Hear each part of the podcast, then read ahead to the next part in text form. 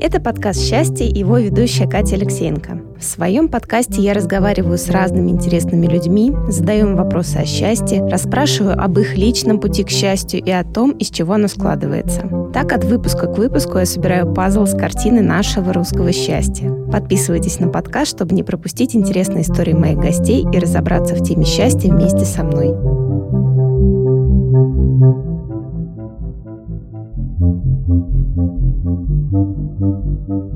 Это подкаст «Счастье» и его ведущая Катя Алексеенко. Сегодня я говорю с финансовым консультантом, с успешной девушкой, автор блога «Девушка с деньгами». Да, да, ну я называю автор проекта «Девушка Проект. с деньгами», а там уже все вместе. Андрей. Собственно, моя гостья Настя Веселко. Всем привет. Настя, как ты, соответственно, догадываешься и уже знаешь нашу тему «Счастье в деньгах». И, собственно, первый вопрос, можно сказать, это не бровь, а в глаз. Как ты считаешь, счастье в деньгах? Нет. Счастье не в деньгах. Вот это богатые тоже плачут. Конечно, нет. Но в их какой-то, наверное, стабильной регулярной сумме, я бы так сказала. Деньги важны для счастья, я так считаю. Но не обязательны. Наверное, так. Но, получается, это ближе к вот этой уже классической присказке новых количестве.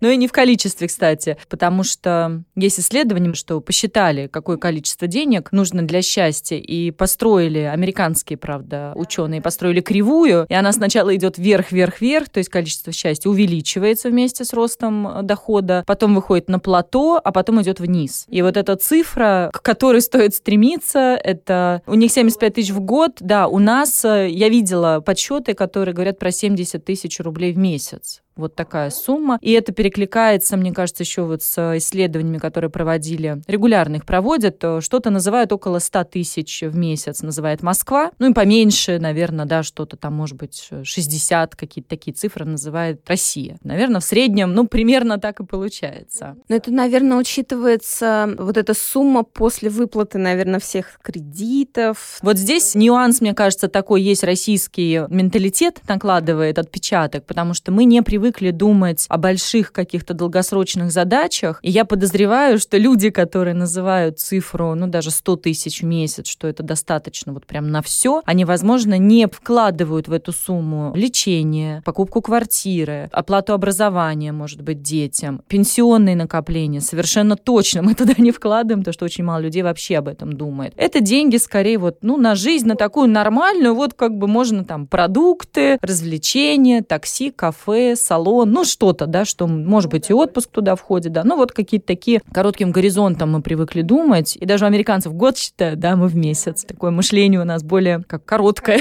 так сказать, если можно, да. А как думаешь, вот кредиты — это несчастье? Несчастье. Современное несчастье, да. Я рада, что у меня в моё студенчество, например, не было кредитов. Просто не было этого инструмента. И у меня нет кредитной карты, и никогда не было, наверное, потому что, когда я могла бы ее взять, да, и они просто были недоступны, в принципе, их не было, или было сложно получить, пока вот как-то все это выстроилось, а потом уже, наверное, включился вот этот режим. А потом я взяла ипотеку большую, у меня уже было не до кредитных карт, вот, а потом я уже как бы поняла, что, наверное, не стоит. Вот, хотя... Глобально кредит, в общем-то, это просто инструмент, которым можно пользоваться с выгодой, использовать для себя. Но вот, наверное, кредитная карта с отрицательным балансом – это несчастье. Однозначно. Да, Однозначно. Это то, что тебя постоянно тянет вниз. Да, да. И девушки даже рассказывают, даже те, которые обходятся с кредиткой достаточно рационально, кто использует ее с плюсом даже для себя, то есть оплачивают... Ну, раньше, да, мы платили за отели, может быть, за, за бронь за какую-то, да, заранее вот оплатить с кредитки, потом закрыть. Онлайн-покупки, кстати, когда вы сомневаетесь, да, что, может быть, будет возврат, пусть это будет возврат на кредитку, там есть срок вот этот беспроцентный. Но даже эти девушки всегда подчеркивали, что все равно лучше бы я ее закрыла, потому что вот это вечное чувство, что надо помнить про эти сроки, что ты вроде как должен, что как бы не попасться в просрочку, как бы вот не попасть, не начать платить проценты. Это еще и психологически дискомфорт, который не оценить в деньгах. Знаешь, вот я на самом деле, я так жалею, наверное, что вот как раз когда я вот училась в институте, появились вот эти кредитные карты, и их было так легко получить. Я помню, первая моя кредитная карта я взяла... Ой, это смешно, это просто смешно. Был тогда магазин «Арбат Престиж», и у них... были карты специальные для Арбат Престижа от Русского Стандарта, я помню, банка. Как депозит, да, не, это, наверное, получается. То есть у тебя как бы сумма есть, чтобы потратить ее в нашем магазине. И, мне кажется, с того момента понеслось, поехало, потому что я поняла, ну вот же, тут мне дают деньги, да. Почему я не могу вот взять и пойти их тратить? Ну потом как-нибудь да. я их отдам. И вот ты знаешь, мне кажется, вот я недавно подумала, то, что у меня с того самого момента началось складываться в голове картина, то, что я сначала трачу, а потом за это плачу. И вот мы с мужем обсуждали то, что сейчас уже какие-то крупные покупки, я просто не могу себе представить, что я реальными деньгами за них отдаю, и мне больше никому я ничего не должна. Это настолько ломает сознание, это просто какой-то ужас.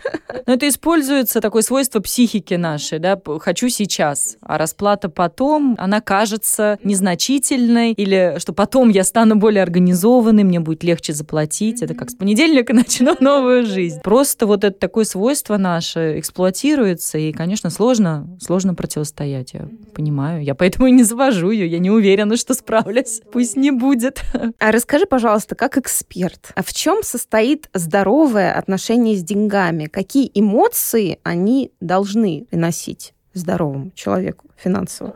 Какие эмоции они могут приносить? Mm-hmm. Да? Деньги могут приносить чувство уверенности, спокойствия, какое-то чувство удовлетворения. Это те эмоции, которые описывают девушки, которым удалось отложить какую-то сумму, которые выбрались, например, да, вот из какого-то кредитного круга, и удалось сформировать какие-то сбережения. И это кажется, что это просто деньги, да, ну да, это просто деньги, по сути, наш вот этот фонд резервный. Но в то же время это чувство свободы, это возможность выбирать, если речь идет, например, о поиске работы или даже об отношениях, возможность не кидаться на первое попавшееся предложение, там, выходить на работу, например. Это время, которое у вас есть, чтобы подумать. А вроде бы, да, просто деньги. Но те, кому не нравится думать, что это просто деньги, думайте вот в таких категориях, да, что это будет свобода, выбор, уверенность, устойчивость какая-то. Это бесценно, как говорится, да, в одной рекламе. Удовольствие от покупок можно получать больше, мне кажется, когда ты делаешь их на свои деньги, когда ты делаешь их осознанно. И это тоже такая рекомендация, про которую в очень разных источниках можно прочитать. Вот мне нравится книга Бэт Кэмптон, по-моему, «Ваби-саби», про японское мышление, про японскую философию минимализма, slow life, наверное, там все вместе, да, и там про покупки она говорит, что если я отложу покупку, я получу от нее больше удовольствия. То есть вот немножко как бы дать, как это, отлежаться, да, вот как вот мы ходим, выбираем что-то, ну вот просто посмотрю, slow shopping даже такое уже есть понятие. То есть ты приходишь, меряешь пальто или платье, ну,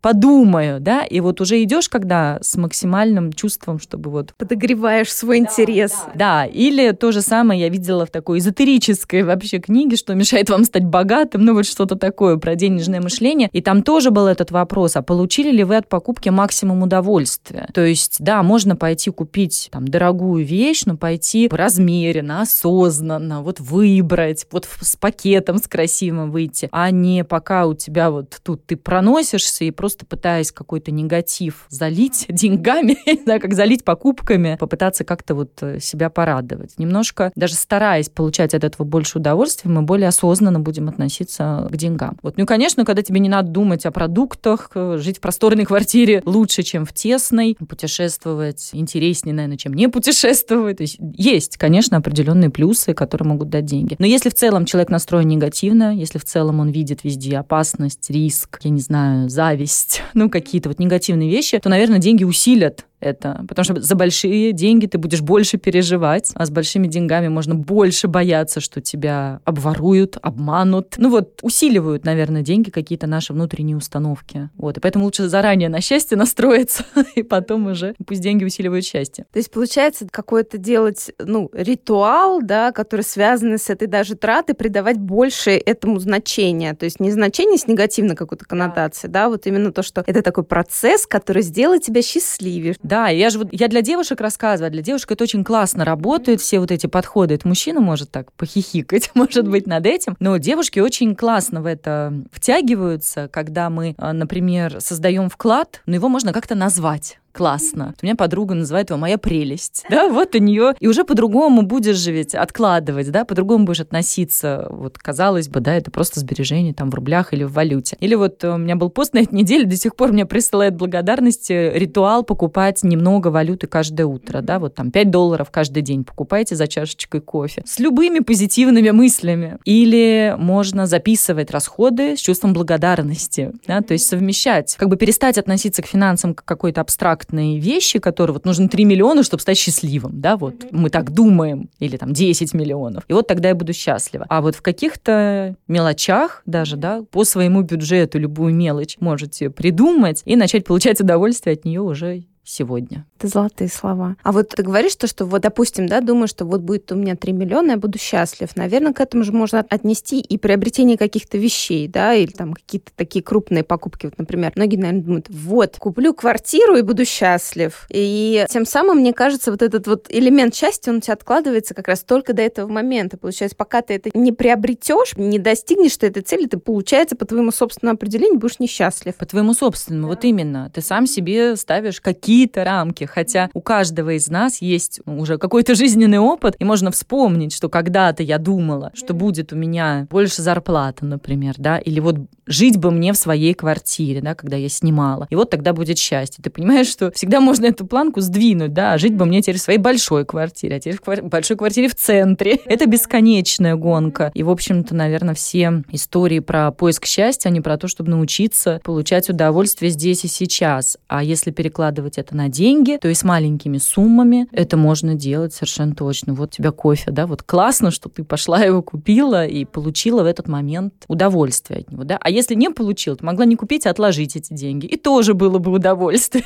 Все от настроя зависит. Мне кажется, книги про счастье, они вот про настрой, в общем-то. А вот как раз, да, ты сказала про кофе. Я, по-моему, читала у тебя вот эту вот историю, то, что, в принципе, можно же покупать валюту, да, каждое утро по чуть-чуть. Ну, просто, наверное, нужно соизмерять, что именно ты готов сделать. Вот, например, покупать валюту — это, в принципе, понятный шаг. А вот, например, когда ты начинаешь отказываться от чего-то, чтобы сэкономить, тут уже нужно, наверное, подумать, насколько тебя это делает счастливым, например, отказ от этой вещи. Вот я просто, например, по себе сужу. Знаешь, вот для меня, ну, может быть, это, конечно, надумано, а я люблю какие-то такие вещи, которые создают как-то ритуал, украшают момент, который у меня существует еще чуточку больше. Вот, например, тот же кофе. Для меня это маленький элемент радости, маленький элемент удовольствия, который делает меня счастливой здесь и сейчас. Но, с другой стороны, если посчитать, сколько этого кофе я выпила за тот же месяц, начинаешь думать то, что хм, вот если бы я бы себя как-то ужала, я бы могла бы сэкономить очень большую вот такую вот сумму денег. Вот тут, мне кажется, такой психологический момент, на что ты готов пойти, чтобы это как-то перевести в денежную сумму и в накопление. Либо, либо не готов.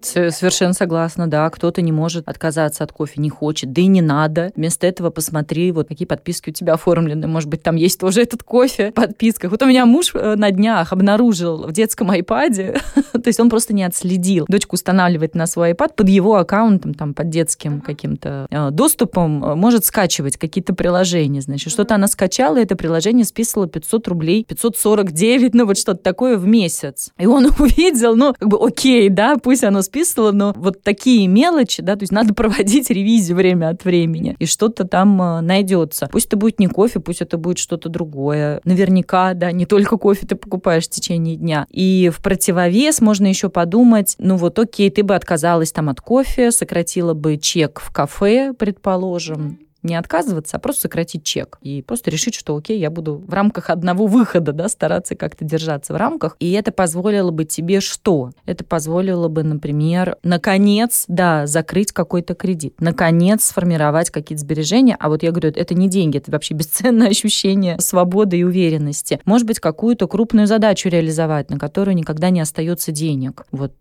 это обычно что-то вроде поездки, образования, вот такое, что не в первую очередь, да, а во вторую. Второе, но было бы очень круто вот это сделать. Иногда вот какая-то такая цель позволяет собрать, это может быть даже сумка, да, но на которую, которую ты прям вот хочешь. Хочешь, копишь, идешь, покупаешь, и классно тебе от этого. Плюс это опыт, как бы спланировать цель, прийти к ней небольшими шагами, получить удовольствие от ее достижения. То есть, наверное, это просто более такое осознанное отношение. И потренироваться на, на большое расстояние. Вот, наверное, что главное, да, потому что очень легко. Понятно, что сейчас хочется кофе, и я для себя решила, что это радость. Вот. Но, может быть, и покупка двух евро была бы радость. Вот, кстати, девушка мне одна писала, что она каждый раз, когда покупает кофе, она еще покупает два евро. Вот у нее такой микс. Здесь огромное пространство для творчества. Я не перестаю удивляться, сколько всего люди придумывают. Вот для себя какую-то игру, геймификация, да, вот это вот наше современное, просто по отношению к себе, к своим финансам. Может помочь начать. С кредитом. Вот мне писали люди, как вычеркивают вот эти клеточки разноцветные. Сделать трекер и его закрашивать. Вот какую-то такую историю. Пробовать надо, в общем. Да, особенно, знаешь, у нас как раз тоже вот с мужем есть большая цель. Мы хотим построить дом. Вот, мы сейчас на этапе то, что у нас есть земля. Мы ее приобрели, как раз сейчас вот выплачиваем за землю кредиты. Есть один кредит, очень долгий, там, на десять лет. Я вот понимаю то, что у меня вот был кредит еще, допустим, на короткий и более срок, допустим, на несколько лет. И там вот есть в банке вот этот шкалик, да, то, что вы сейчас вот здесь до того, чтобы закрыть. Вот когда ты это видишь, у тебя прям как свет в конце туннеля. Ты понимаешь, что тебе, в принципе, ну, как бы не так уж многое осталось. А вот в другом банке, где долгоиграющий кредит, у них есть только список платежей. И знаешь, ты такой десять лет такой листаешь, листаешь, а он не заканчивается. Да, да, да. Знаю, знаю. Я помню, ты платишь эту ипотеку, а график все равно на листах. И это, ну, угнетающе для меня было. Само чувство, что, господи, сколько еще? Когда это закончится? Да, это, это очень такая долгоиграющая история, это тяжело психологически. А вот скажи, вот есть денежные потоки? Если ты тратишь с каким-то чувством сожаления или туго тратишь, то ты тем самым закрываешь себе поток больших денег. Ты же такое веришь? Сложно сказать. Глобально, наверное, да, я верю в то, что наше отношение и настрой очень влияет на финансы, что ограничения у нас в голове, что мы сами привыкли, я это называю денежные слои. Мы живем каждый в своем денежном слое. И нам кажется, что все так живут. И действительно, ну, я вижу людей с очень разными доходами, и я вижу, как это для каждого работает. Каждый в своем слое считает, что это нормально, что меньше это как бы смешно, да, а больше это невозможно. Больше там в десять раз, например, да. И, и есть люди с любым доходом. И я думаю, что настраиваясь на то, что вообще мир разнообразен, что в целом денег в мире много, и много способов заработать их, получить, наверное, это полезная практика. Но мне кажется, что очень много советов. Хочешь, значит, настроиться на волну, иди и много потрать. Почему-то никто не говорит, иди и много заработай. Вот попробуй выставить за свои услуги не три тысячи рублей, а двадцать. Вот это тоже же упражнение. Да? И тоже это некий эксперимент. Гораздо проще пойти и купить дорогую вещь, хотя это тоже может быть дискомфортно. Это, может быть, дает почувствовать этот коридор, но и продавая свои услуги, ты тоже можешь его почувствовать. И выставляя себе какой-то таргет по зарплате, ты тоже можешь это почувствовать. Мне кажется, что более конструктивно двигаться в сторону заработков, то есть тренироваться, зарабатывать больше, потому что потратить больше ты всегда успеешь. И все вот упражнения про денежные потоки, мне нравятся те, которые связаны связаны как раз с тем, чтобы свою работу ценить дороже, думать, как ты можешь стать более дорогим профессионалом, сотрудником, кем угодно, да, то есть вот про привлечение денег, мне кажется, лучше думать, а не про то, как вот я сейчас зайду в дорогой магазин, потрачу, и это будет моя тренировка. Не факт. И, кстати, девушки иногда пишут, что вот я начала следить за деньгами, заниматься финансами, откладывать, и я теперь не могу тратить, помогите. Я теперь не могу тратить, как раньше, со мной что-то не то, я сломалась. Верните мне мою вот как бы счастливую жизнь, когда я тратила легко. Я считаю, я тоже про это говорила, что, может быть, это голос разума наконец-то пробился, и он, он вам подсказывает, что не надо, не надо, у тебя все есть. Вот. Просто непривычно, да, мы так привыкаем тратить и в этом видеть счастье, да, вот счастье. И вот как раз я вот хотела даже, принесла по дороге, просматривала цитаты, это Майкл Чинген, Чиксентмихай.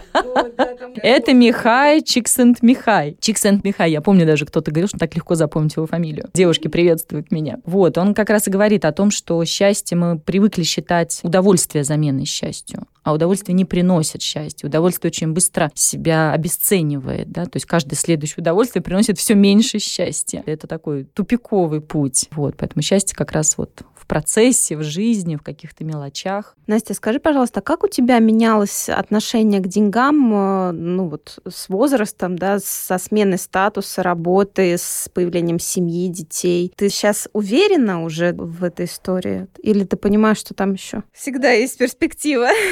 Ну, менялось так, наверное. Я всегда хотела больше зарабатывать, то есть это у меня всегда была как бы задача. И, в общем-то, я в своем денежном слое, да, если вот сделать поправку, я с ней справлялась. То есть у меня был какой-то карьерный рост, у меня было повышение зарплаты, я меняла работы, какие-то бонусы получала. То есть в целом меня устраивала траектория. Но я совершенно не думала над тем, что происходит на выходе, да, то есть вот окей, я получила, а там дальше они как-то бессознательно рассеивались. И вот такой большой стряской была, конечно, ипотека, вот, которую я взяла, в общем-то, от беспечности, потому что появились деньги, появилась... У меня так сложилось, что я перешла на работу, на новую, в новую компанию, удачно, с таким серьезным повышением дохода, который даже в первое время, ну, как бы не успеваешь потратить. Ну, вот как бы стало денег заметно больше, и вроде ты еще не привыкла. Вот, и появилось такое вот ошибочное чувство, что их много, и что можно вот теперь влезать не глядя. Вот. Тогда я влезла в эту долларовую ипотеку, и, конечно, это очень отрезвило, и тогда я вот задумалась, что если я столько денег отдавала банку, и, в общем-то, как-то жила при этом, то а где же раньше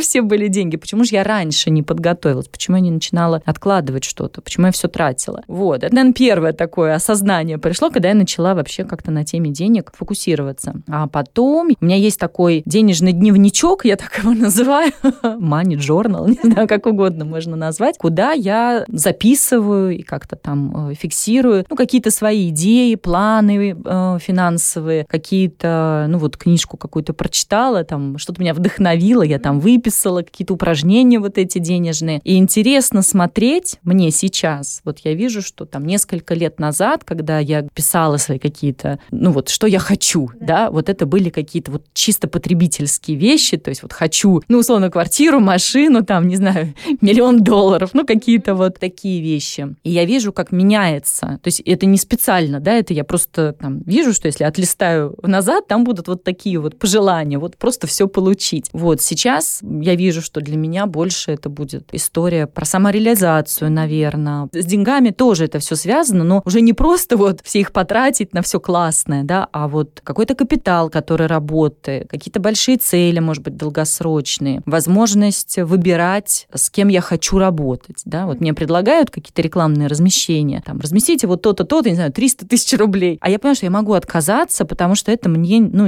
не потому что это там противоречит моим ценностям, да, но это не идет в рамках там моего проекта, моей аудитории. Вот эта возможность выбирать. Вот это, наверное, выходит на первый план. И мне очень нравится такой прогресс, поэтому я всем рекомендую завести, может быть, какую-то такую историю. И интересно отслеживать вот свое отношение. Я думаю, что дальше тоже как, развитие какое-то же продолжается. Интересно, как дальше я к этому буду относиться. Это получается, знаешь, вот в принципе, как вот пирамида потребностей, это очень пересекается с тем, что как будто бы ты уже какие-то свои вот эти пласты закрыла и перешла на следующий, где тебе уже стало важнее как раз вот самореализация, какие-то такие более, ну, не духовные вещи, но которые уже с какими-то базовыми историями, как бы тут уже все хорошо, можно подумать о великом. Возможно, но я помню себя, не знаю, там, пятнадцать лет назад, мои базовые потребности тоже были закрыты, и мой доход был, ну, нормальный он был, я была им довольна, я могла что-то себе позволить, и что-то мне хотелось покупать, вот, а сейчас меня это отпустило желание, вот. Да, мне хочется, там, может быть, дом, задачи изменились, да, но вот реально я думаю, ну вот хочу я там пойти и все, все потратить, не знаю, в магазине. Нет, не хочу. Могу, но не хочу. Но это тоже правильно, что должна появиться возможность. Пока у тебя все в кредитной карте, может быть, даже не получится представить это. Это как круг развития, да, ты делаешь шаг, тебе какие-то новые возможности открываются. Делаешь еще шаг, и оттуда другие возможности. И сразу замахнуться куда-то очень далеко, наверное, неправильно. Лучше идти по шагам. И я прошла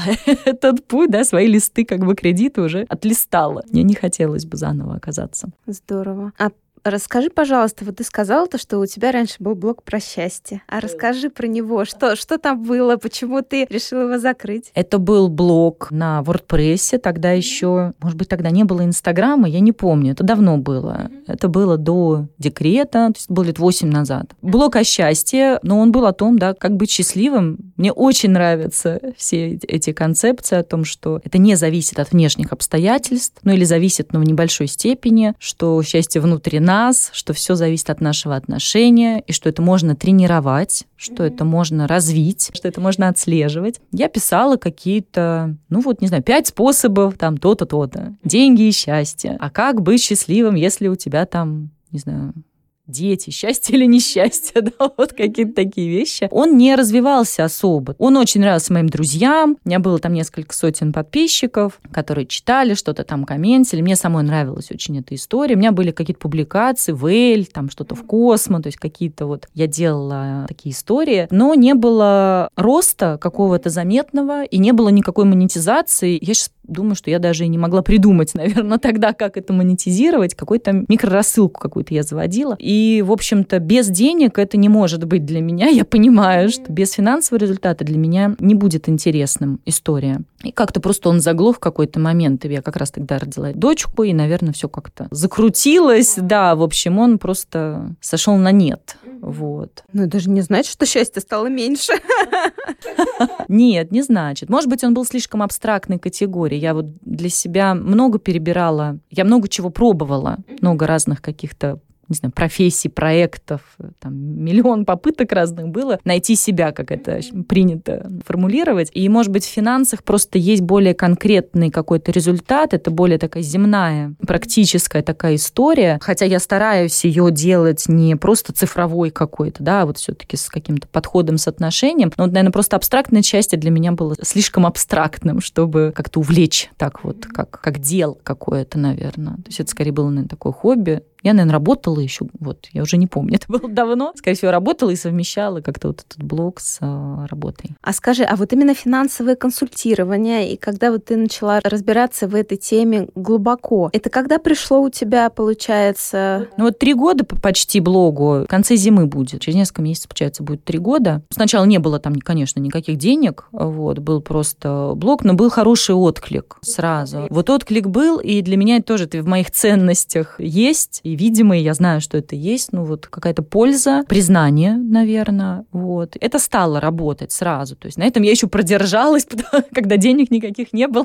но проект надо было развивать, постить, вкладываться в продвижение, учиться надо было еще параллельно, там достаточно так погружаться в это во все. И потом уже, когда появился где-то вот, наверное, через полгода после такого активного какого-то начала, может быть, через год уже появились какие-то финансовые результаты, вот они, конечно, тоже очень, меня очень вдохновляют финансовые результаты. Это то, что, когда уже кажется, ладно, все надоело, а тут видишь, хоп, да нет, не надоело, вот. Угу, ну, это как энергетический обмен, подпитка, да, у тебя должна два, быть. Два. Да, но вот два, два вместе, то есть просто деньги, просто продавать, перепродавать картошку мне было бы, наверное, неинтересно, хотя я помню фразу Петр Осипов, по-моему, вот в своей бизнес-молодости продвигал этот тезис, что вот вы начните продавать щебенку, если она будет приносить вам деньги, вы ее полюбите.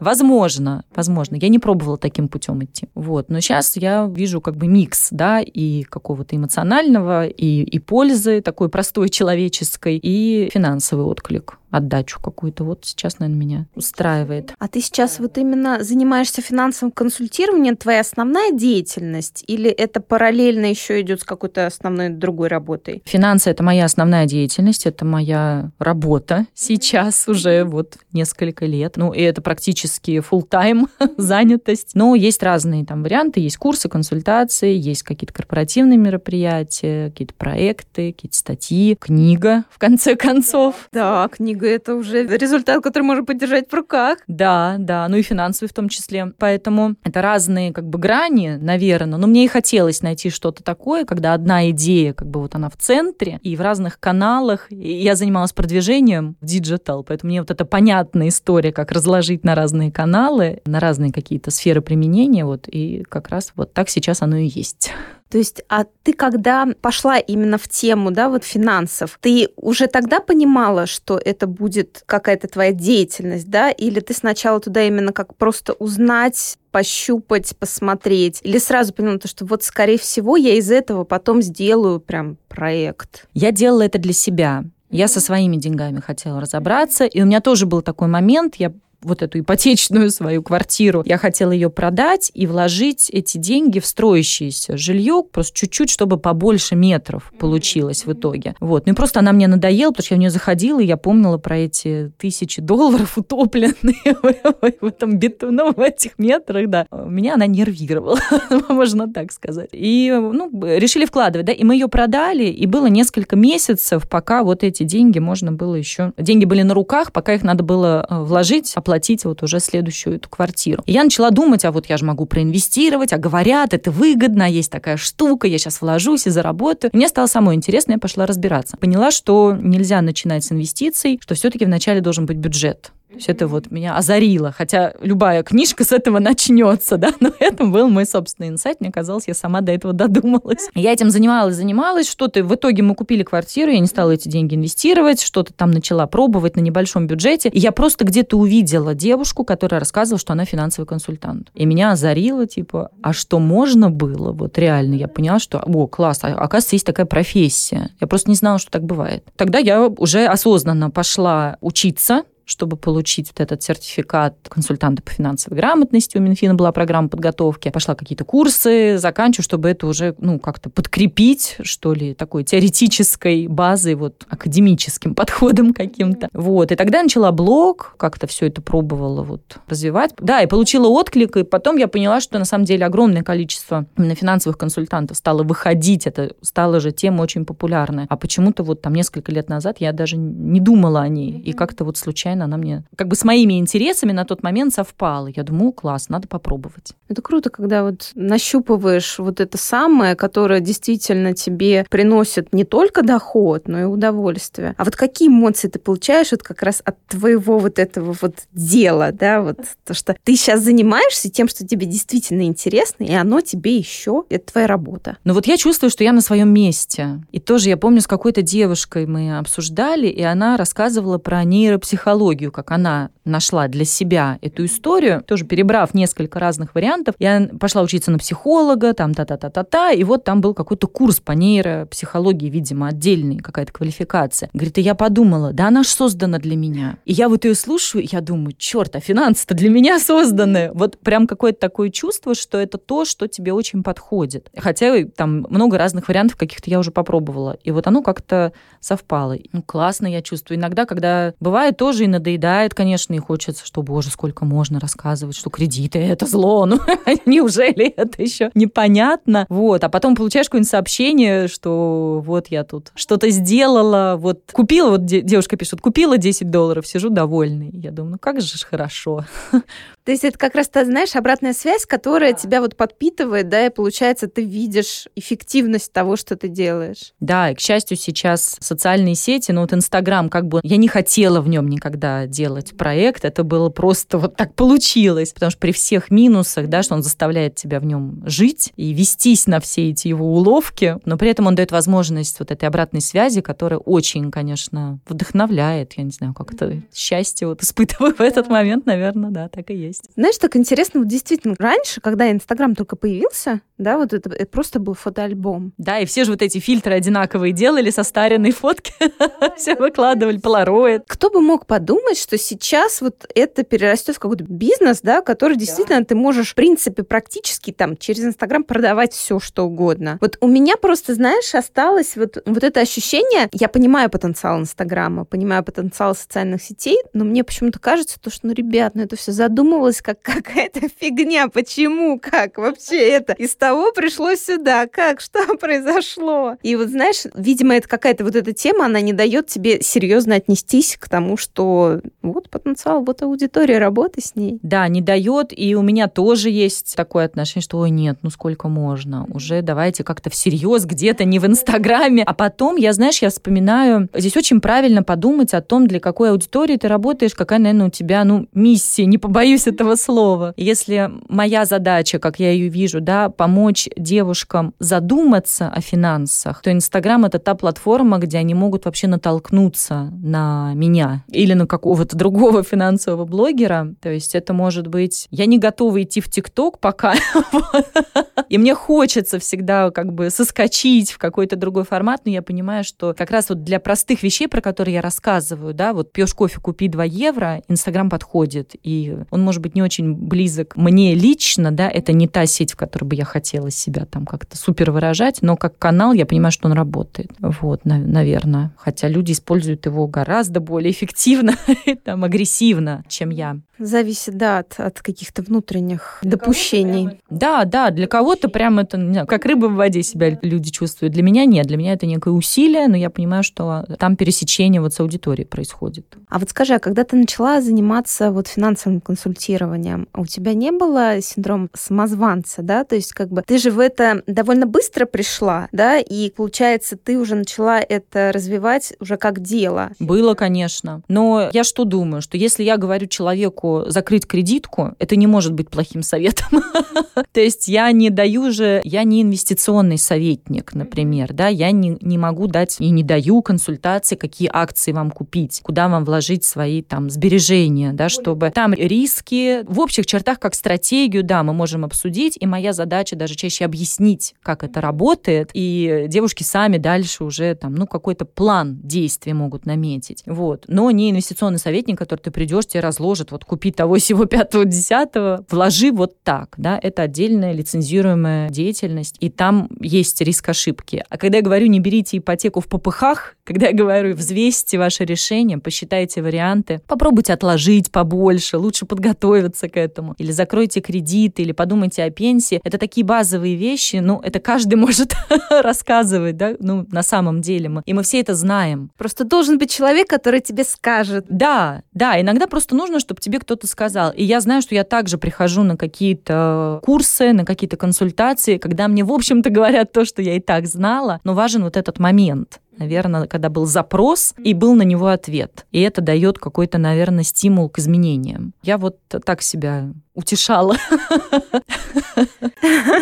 А скажи, пожалуйста, как эксперт, вот чтобы отношения с деньгами были счастливыми, вот на что обратить внимание и каким путем пойти? То есть я читала у тебя то, что нужно закрыть кредиты. Ты должен из минуса выйти хотя бы в ноль. И после этого, да, как-то развиваться. Ну, можно параллельно с кредитом там что-то понемногу начинать откладывать, потому что бывает очень важно именно психологически почувствовать, что у тебя уже что-то есть, а не в ноль, да, ты выплатишь все кредиты, у тебя будет ноль, и это не очень вдохновляющая сумма, это Бодо Шейфер, такой немецкий есть тоже финансовый консультант, я не знаю, гуру, это его идея, что ноль не может быть целью, и я согласна с ним, хорошо бы что-то иметь, да, пусть хоть чуть-чуть есть, ты увидишь, как тебе пришло там тридцать рублей процентов на это что-то, и это будет классно. Это будет таким позитивным ростком, что ли, на финансовой твоей полянке. Глобально, если вот так говорить, мне кажется, что, чтобы счастливы были отношения с деньгами, надо адекватно оценивать свои возможности. Вот, наверное, в этом. Потому что если человек реально посмотрит, вот сколько он зарабатывает, сколько он тратит, если он будет стараться жить по средствам, и это не противоречит идее стараться больше зарабатывать, тогда отсекутся очень многие проблемы. Ты научишься управлять тем, что есть, ты поймешь, что кредиты — это, ну, как бы не совсем адекватная оценка своих финансовых возможностей, скорее всего. Ну, во многих случаях. Не всегда, но во многих.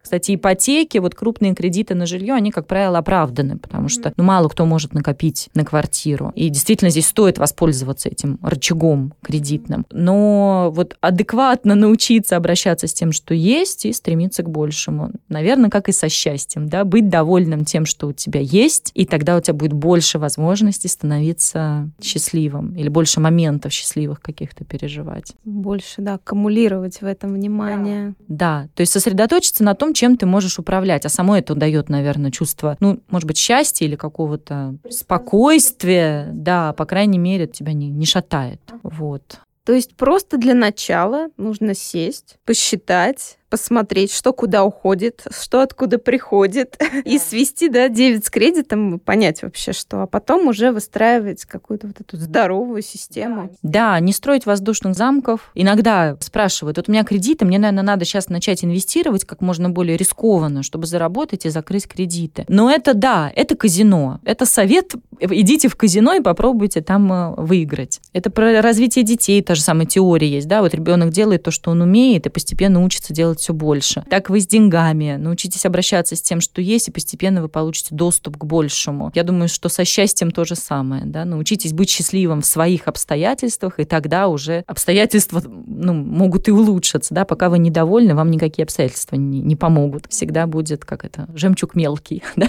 А сейчас есть в школах какие-то уроки по финансам? Как вообще эта история работает? Я просто помню, что вот в мое время там мы начинали проходить экономику. Ничего себе, мы не проходили экономики никакой. Ну вот у нас была, да, знаешь, ну в каких-то уже старших классах, причем это была какая-то, видимо, факультативная история. Я помню, что мы вообще по субботам приходили на эти занятия. Я просто вот сейчас вот понимаю то, что, возможно, если бы я знала, да, о том, как вообще нужно обращаться с деньгами, возможно, я бы не совершила тех ошибок, которые совершила. И вот э, я просто слышала, что вроде сейчас вводят какие-то финансовые грамотность, уроки по вот этой вот истории. Ты не знаешь вообще, это я существует программа? Я не знаю о какой-то, ну, чтобы везде ввели вот такой прям предмет. Про это я не слышала. Но я как-то была на заседании общественной палаты чего-то там, как раз по финансовой грамотности для молодежи, для школьников, но для населения, для подростков в том числе. И там выступали учителя из каких-то региональных вот действительно сел, где они сами вот делают какие-то стенгазеты про финансы, дети делают доклады. То есть это, наверное, больше... Есть госпрограмма, но она такая на общественных как бы началах. Вот. И есть большое количество энтузиастов, которые что-то делают. Проводят при поддержке Минфина, я сейчас могу ошибиться, какие именно госорганизации. Два дня, например, сейчас онлайн, да, раньше это были два дня фестиваля, когда они приглашают лекторов, когда там есть какие-то активности для детей. Все это придумано, чтобы вот пришли с семьей, провели время, что-то послушали. В школах какие-то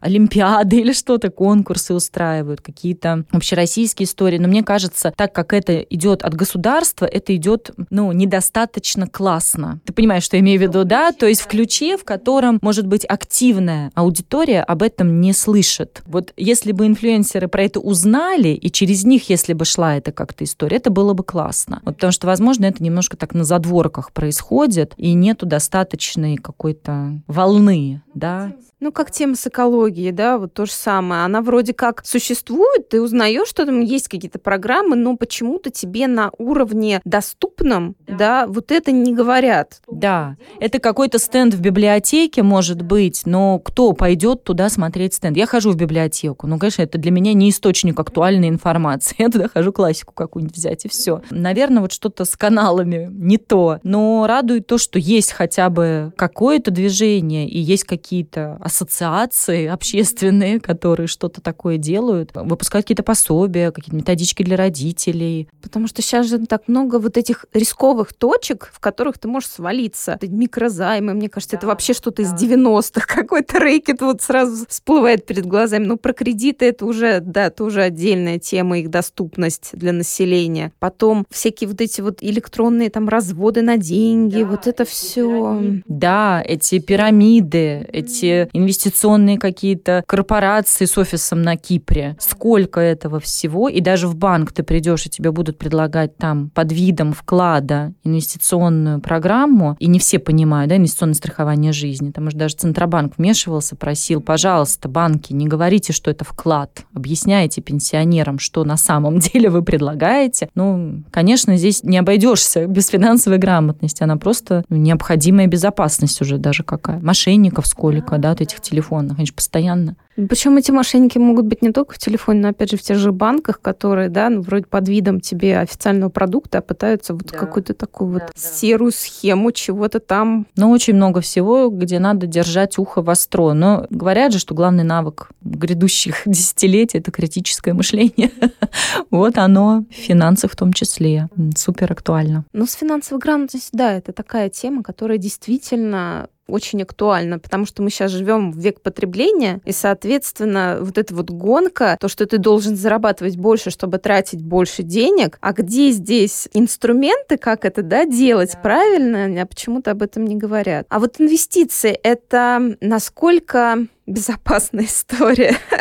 Просто для меня это что-то, знаешь, вот, ну, не казино. Вот, знаешь, для меня это похоже на... А, ну это оно и есть, фондовая биржа. Это же оттуда же, да? Вот для меня это что-то люди, что-то не, непонятное, как будто бы, знаешь, там воздух продают, покупают. Что вообще происходит? Ты же не понимаешь этих механизмов. На самом деле есть безопасные, ну, как сказать, максимально безопасные, наверное, стратегии и какие-то варианты инвестиций. Но то, что мы думаем об инвестициях, это обычно вот сидит человек перед монитором, все потерял, нет, все опять снова заработал. Это трейдинг, это спекуляция, это люди, которые выбрали свои профессии, они занимаются этим круглосуточно, в больших объемах круглосуточно, и тоже не факт, что успешно. А есть простые стратегии, если так в двух словах, то всегда есть успешные бизнесы в любой экономике, в любой экономике, в любой экономический цикл есть успешные бизнесы, всегда есть топ пятьсот успешных компаний, и если ты вкладываешь вкладываешь деньги в эти топ пятьсот успешных компаний, то, в общем-то, на большом периоде времени это беспроигрышная стратегия, потому что топ-компания, она всегда хорошо... Почему она топ, да? Потому что она хорошо зарабатывает. Значит, она растет, значит, она развивается, и ты, покупая ее акции, можешь развиваться вместе с ней. Тут вопрос, конечно, как узнать, кто будет в топе, но есть ценные бумаги, фонды, которые в себя уже включают, например, пятьсот крупнейших компаний. И покупая эти ценные бумаги, инвестируя в них, ты как бы всегда по умолчанию вкладываешь в лучшие бизнесы страны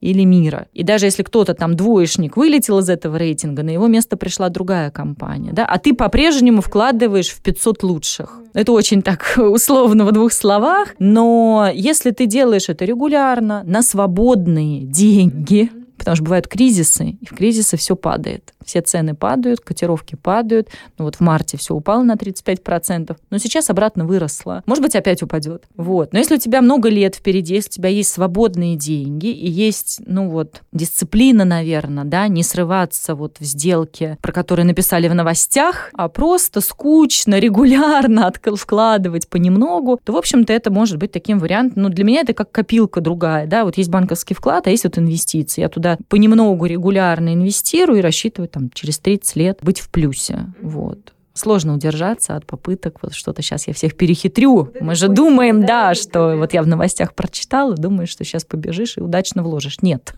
Обычно нет. Это как, так же, как с казино. Но там никто не может выиграть. Да. Но мне, кстати, понравилось где-то вот в американском, я помню, курсе про это говорили, что многие думают, что инвестиции – это казино. Но нет. Инвестиции – это скорее покер. А в покере же есть чемпионы. То есть покер – это не просто случайность. Да, это спорт. То есть, очевидно, есть люди, которые действуют действуя по определенной стратегии, достигают хорошего результата. Стабильно, да, есть чемпионы мира по покеру. Значит, он много раз выигрывает. Выигрывает чаще, чем проигрывает. Вот мне понравилось это сравнение в плане соотношения риска, да, в казино все действительно вот подбросил монетку, можно все тут монетку подбрасывать можно, вот. А все-таки инвестиции, если по определенным правилам, надо учиться, конечно, учиться, разбираться, понимать, что ты делаешь, но есть, есть шанс, есть варианты делать это более-менее, ну, с минимальным риском, наверное, так. То есть это, получается, инвестиции, это как дополнительная параллельная ветка с классическими накоплениями, да? Да, вот прям тут, не знаю, надо понять, Понять совершенно каждому. Инвестиции не для всех. Инвестиции, это, если говорить про пирамиду, это верхушка, до которой надо дойти, и когда у тебя уже все в порядке с кредитами, все хорошо с бюджетом, есть на черный день отложено в разных валютах, и, в общем-то, просто остались деньги, вот сколько там, может быть, даже совсем немного, где там несколько тысяч рублей там, в месяц, даже если остается, то даже с этим уже можно начать инвестировать. Но это деньги, которые ты условно готов, ну, не то чтобы потерять, но, по крайней мере, отложить надолго, забыть про них, что они не понадобятся завтра платить за детский сад, не знаю, за няню. Да. Настя, а как сейчас вот в наше нестабильное время с тем, что происходит в мире, вот что сделать так, чтобы себя вот подстраховать? То есть это финансовая подушка должна быть, нужно прямо откладывать, да, вот какую-то сумму. Мне помогает посмотреть назад. Вот вспомните, мы же уже много кризисов пережили. Кризисов было очень много. Представьте две тысячи восьмой год. сильнейший мировой кризис. Да, если в этот раз вот пока все падало на тридцать процентов, то в две тысячи восьмом падало на пятьдесят процентов. То есть все было хуже. Но мы пока не знаем, может, сейчас еще будет. Но представьте, что человек, который совершенно ничего даже не понимает в финансах, он не инвестор, там, вообще просто вот обычный, да, но у него были сбережения в валюте. Все. Да, как бы магия произошла. Он этот кризис будет вспоминать с благодарностью. У меня есть друзья, которые так квартиру купили удачно, потому что были сбережения в долларах. Вот знать. Просто держать часть сбережений в валюте. Никто еще не расстроился, что купил слишком много долларов. Но это базовая вещь такая. Тем более сейчас еще карантин добавил красок, да, что вообще может произойти такое, чего ты даже... Кто думал, да, что не сможешь не уехать, не на работу пойти. Кто-то вообще просто остался без бизнеса даже, да, все там ивенты, агентства, рестораны, ну, очень многие. Авиаперевозки, да, что просто сектор вдруг внезапно закроется, да, и здесь ну, только сбережения, а дальше, ну, наверное, быть готовыми к тому, что мир, он теперь такой, и быть готовым э, переквалифицироваться, что ли, да, искать новые источники дохода, быть готовым, я не знаю, менять профессию, менять города, менять, ну, что-то, менять, в общем, меняться самому. Но для того, чтобы меняться, должно быть время какое-то у тебя. И вот подушка будет, и у тебя будут хотя бы вот эти пары месяцев. Да, из ивент-агентства переквалифицироваться там, в эс эм эм-агентство, я сейчас в порядке бреда. Какое-то дать себе время, чтобы ты не будешь думать хотя бы вот о выживании, а будешь думать, а что же делать-то? Хотя бы так. То есть, да, получается, деньги — это скорее не счастье, а время и возможности, которые нам дают идти по своему пути к счастью. Да, потому что если мерить деньгами, ну, нет такой суммы, которая тебя от всего подстрахует. Ты можешь говорить, окей, накоплю десять миллионов, хоп, еще что-то происходит, тебе опять недостаточно. Или вот, пример, у меня была девушка, она рассказывала, что она все делала правильно, у нее были сбережения, у нее была куплена, по-моему, квартира. Казалось бы, да, все было выстроено, но это было все на Донбассе. И в какой-то момент это просто пример, когда все правильно выстроено, активы даже у нее были, да, они просто перестали работать. Она переехала, она из Ев... в Европе уже жила. Ну, я не знаю, честно говоря, детальные истории, но вот это был как пример, что сто процентов ты никогда не можешь быть уверен. Ты можешь рассчитывать еще ну, на себя, на то, что ты сможешь собраться, что-то сделать, что у тебя будут какие-то отступные, там, план Б иметь на всякий случай стоит. Но и быть готовым к тому, что придется начинать все, ну, не знаю, заново, может быть, да. Так, мы грустно повернули, но... Настя, расскажи, пожалуйста, вот с чем связаны твои самые хорошие, счастливые воспоминания, к которым ты возвращаешься, которые тебя вот вдохновляют, двигаться дальше, подпитывают? Я делала несколько раз это упражнение, на, знаешь, когда ценности свои выявляешь, вот на каких-то таких историях. Для меня это всегда какое-то достижение и какое-то, может быть, преодоление своей лени, своего желания плыть по течению. Но это совершенно разные вещи. Это, конечно, момент, когда я книгу написала, да, какая-то первая презентация, и когда я марафон пробежала, тоже какое-то такое чувство победы. Вот. И какие-то, ну, спокойные, наверное, вещи, когда, не знаю, ты празднуешь восемьдесят лет бабушки, это тоже классно. Но больше вот кайфа такого личного какого-то мне все-таки достижения какие-то приносят. Не финансовые, да, а вот именно какие-то свершения, наверное, да. Наверное, надо было бы сказать, что тот день, когда у меня появилась дочь, но, но ну, наверное, да, ну, как-то вот это не первое, что мне приходит в голову. Ты знаешь, так интересно, вот ты прям повторяешь практически один в один. У меня была в гостях художница, и вот она тоже сказала то, что, ну, наверное, все, у кого есть дети, в первый момент говорят, что это рождение ребенка. Ну, есть и такие, но она тоже говорит, что для меня вот, когда я там в каком-то проекте типа участвовала, когда что-то вот происходит. Ну, видимо, да, это наша разница, то, что разные, есть да. люди, которые, ну, не знаю, достигаторы, не достигаторы, может быть, да, вот как раз, когда от свершений ты получаешь больше подпитки, чем от каких-то вот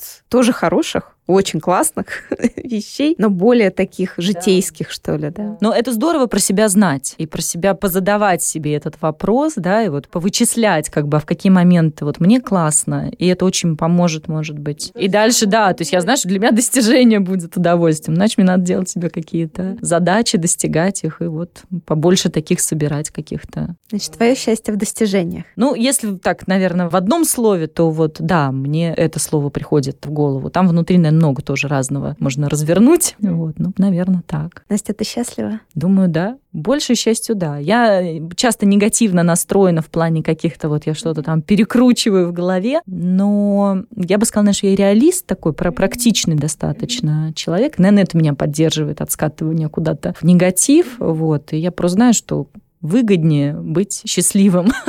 Выгоднее для себя, для своего эмоционального состояния просто думать позитивно, видеть хорошее, да, и стараться искать то, на что я могу повлиять. Вот как-то, как-то вот так. Ну, здорово, Настя, спасибо тебе большое. Кать, тебе спасибо большое. Мне кажется, у нас такой получился разговор и о деньгах, и о счастье, и они могут идти рука об руку. Да, должны. И всем пожелаю, пусть они идут у вас рука об руку. Да, спасибо тебе большое. Хорошего тебе дня. Спасибо и тебе.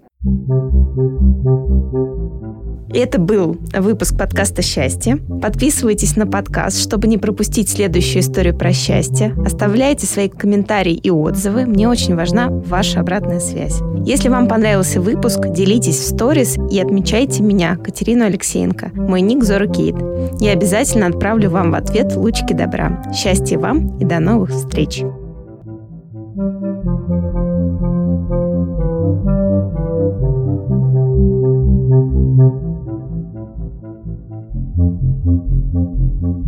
Thank you.